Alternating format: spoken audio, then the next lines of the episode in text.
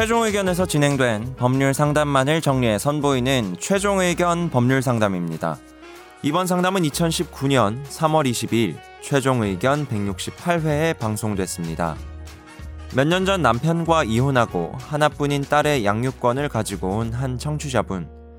그런데 전 남편이 갑자기 사망해 전 남편이 갖고 있던 빚이 딸에게 넘어갈 수도 있게 된 겁니다. 사태를 막기 위해 한정 승인이라는 절차를 거치고 있다고 하는데요. 과연 어떤 내용일까요?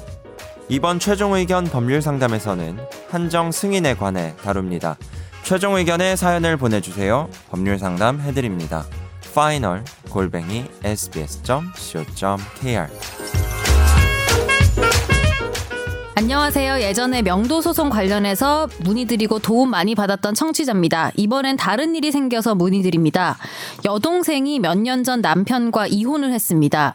당시 여동생은 한 살 아이가 있었고 현재 아홉 살인 아이는 여동생이 키우기로 하고 떨어져 살았습니다. 얼마 전까지 뭐 전 남편이랑 전혀 연락을 하거나 왕래를 한 적은 없습니다.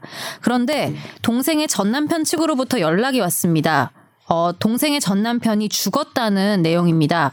연락을 취한 이유는 빚이 많을 수 있으니까 조카에게 넘어가는 걸 막기 위한 조치를 취하라고 알려주기 위해서라고 합니다. 동생이 전 남편의 부모님께 그래서 연락을 취했는데, 어, 이 9살짜리 아이에게 빚이 넘어가지 않도록 자신들이 법무사를 통해서 조치를 취하고 있고 관련 서류를 보내줄 테니 동생의 인감 도장을 찍어서 증명 인감 증명서와 함께 회송해 달라고 했다고 합니다. 동생은 그렇게 했고 보내고 나서 법무사에게 연락을 해보니까 이 처리 완료되기까지 두 달 정도 걸린다고 합니다. 조카에게 빚이 넘어가지 않도록 한다는 게 한정 승인을 한다는 건지 상속 포기를 하도록 한다는 것인지 못 들어서 모르겠고요. 어, 여기서 몇 가지 질문이 있습니다. 첫 번째, 상속 포기든 한정 승인이든 빚이 있다는 걸 안 날부터 3개월 이내 신청을 해야 하는 것으로 알고 있는데 그 날짜 산정이 어디 얼마를 진 빚인지 모르겠지만 있다는 걸 알게 된 날도 해당이 되는 건지 아니면 정확하게 어느 업체나 개인으로부터 얼마를 빚졌다는 걸 알게 된 날로부터 산정이 되는지 알고 싶습니다.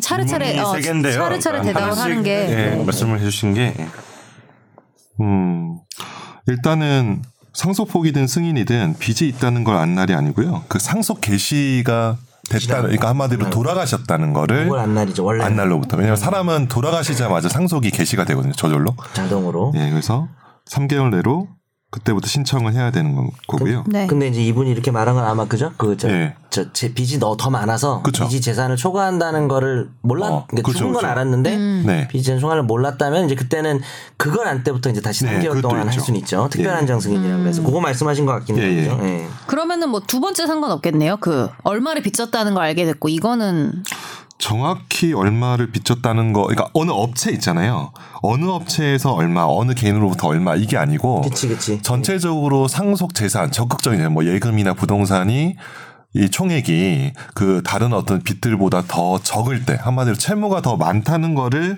안 날로부터 3개월 내로 또 할 수가 있거든요. 네. 전체적으로 그죠? 전체적으로. 뭐 정확한 네, 뭐 그렇죠. 금액까지는 몰라도 네.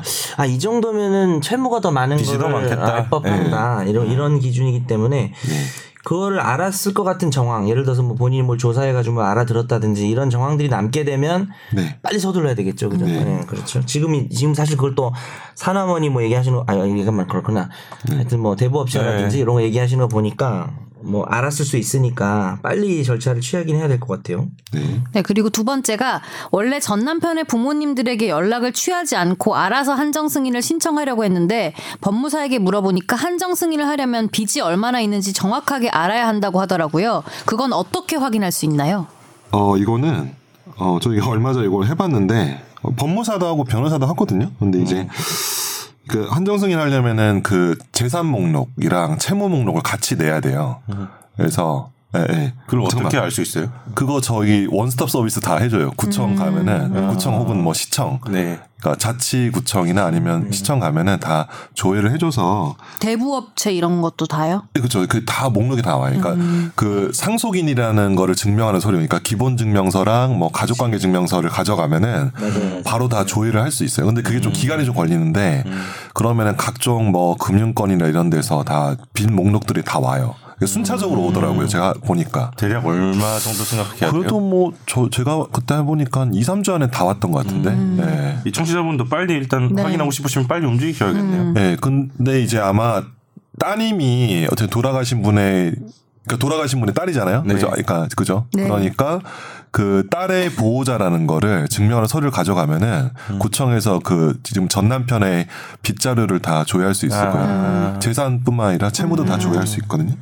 그리고 3번은 어, 위 내용과 같이 전 남편의 부모님이 알아서 처리해 준다고 하셨고 예전에 봤던 경험으론 좋은 분들이었던 것 같긴 한데 그래도 조카의 미래에 큰 문제가 될 수 있으니 좀 민감해지더라고요. 정말 좋은 방향으로 처리를 해줬는지 아닌지는 두 달 뒤에 알 수 있게 되는 건데 어떻게 확인하면 되고 혹시나 좋지 않은 방향으로 처리가 되었으면 바로 잡을 방법은 있는 건지 알려주시면 감사하겠습니다.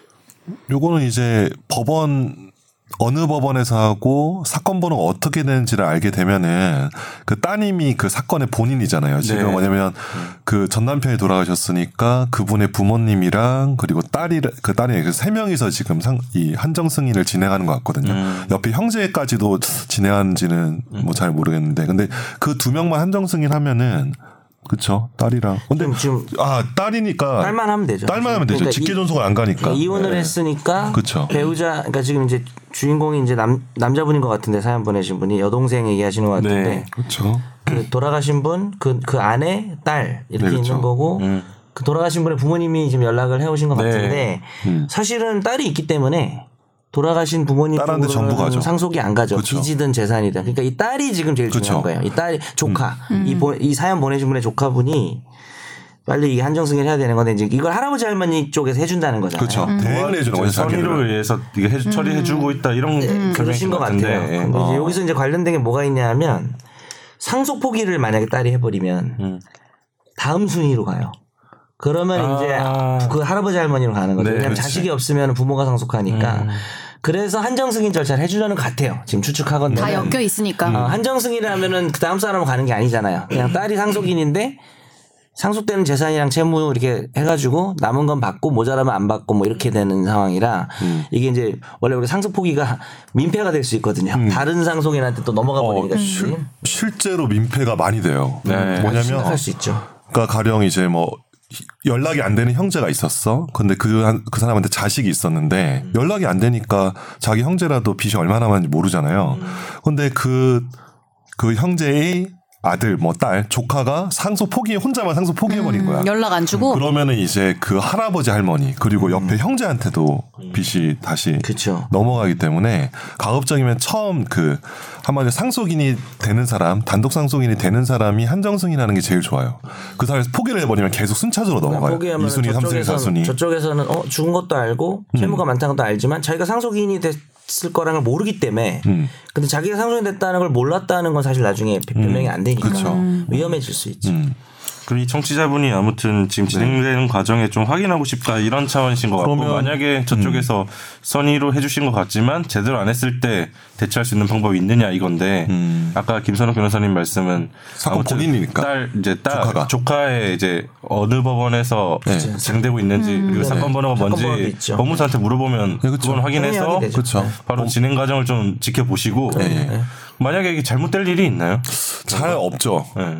예, 예, 예. 근데 잘 이제 없어요. 이 여동생분이 좀 개입을 해야 될 것 같아요. 왜냐하면 얘가 지금 얘가 지금 사건 본인이 미성년자인데 네, 어, 아홉 얘의 살이니까. 네. 친권자는 지금 살아있는 엄마지 음. 부모 할머니 할아버지는 아니니까 그쪽에 그냥 맡기고 있기엔 좀 그럴 것 같고 주도적으로 어머니가 네, 나셔서 좀 나서서 음. 알아봐야 될 것 같아요. 본인이 본인이 대리인이 돼야 되는 거 아니야? 그 어머니가 여동생분이 근데 이걸 어떻게 하냐 왜냐하면 친권자인데 어, 저쪽에서 할머니 할아버지가 하는 게 좀 약간 이상해서 그러니까 사실 은 아마 도장을 파게 그러니까 되게 이렇게 하잖아요. 법무사한테 맡기고 어. 그 자기 손녀 명의의 도장을 파가지고 그러니까 되게 그렇게 하면 사실 법원에서 뭐 기본증명서나 가족관계증명서, 인감증명서 왜냐하면 아니, 친권자의 그게 있구나 인감증명서가 있구나 대- 위임장도 같이 그치, 했겠죠. 엄마 거 네. 엄마 것도 있- 아마 엄마 것도 줬을 것 같아요. 여기 확인해 보세요. 보내달라고 예. 음, 그걸 인감증명서 함께 회송해달랐다고 예, 그쵸, 회송해달라고 있는 거죠. 그렇게 해서 가는 것 같아요. 이게 조부모님들이 이거를 가지고 뭔가 이상한 속임수를 쓰고 그럴 만한 내용도 없는 그렇죠. 것 같고 또 믿을 만한 분들이라고 하는데 우리가 우리는 그걸 못 믿으니까 우리가 저희는 좀 모르니까. 가, 능성을 네. 생각해봐야 되는데 그러니까 아무튼 이 청취자분이나 이 딸의 어머니인 여동생이 여동생 분이 뭐 법무사 네. 통해서 사건 번호 좀 확인하시고 네. 진행되는 거 잘 지켜보시고 네. 지금 그 정도 네. 말씀을 해주시는 자기 거죠. 딸 이름으로 잘 되고 있는지 네. 그리고 본인이 아마 대리인으로 들어가 있을 거예요. 어, 다 인감증명서랑 다 보냈다고 하니까 네, 그죠, 이제. 어머니가 예. 근데 뭐냐- 뭐냐면 법무사가 하면은 그 서류의 송달 장소가 법무사 사무실이 될 뿐이지 법무사는 소송 대리나 이런 걸 못 하거든요. 네. 그러니까 법원에서도 전화를 친권자한테 해요. 즉 어머니 여기 지금. 청취자분의 그 여동생. 여동생한테 하는 네. 거지. 그치, 그치. 그래서 여동생이 법원에 직접 찾아가서 문의를 하거나 이러면 다 가르쳐 주게 돼 있어요. 음, 한번 가보셔도 되겠네요. 걱정되시면. 네. 전화를 그래요. 보는 게 가정법원 뭐 제일 심적으로 안정감이 있으니까. 가정법원일 테니까 그렇게 하시면 될 겁니다. 네, 다음 사연 넘어.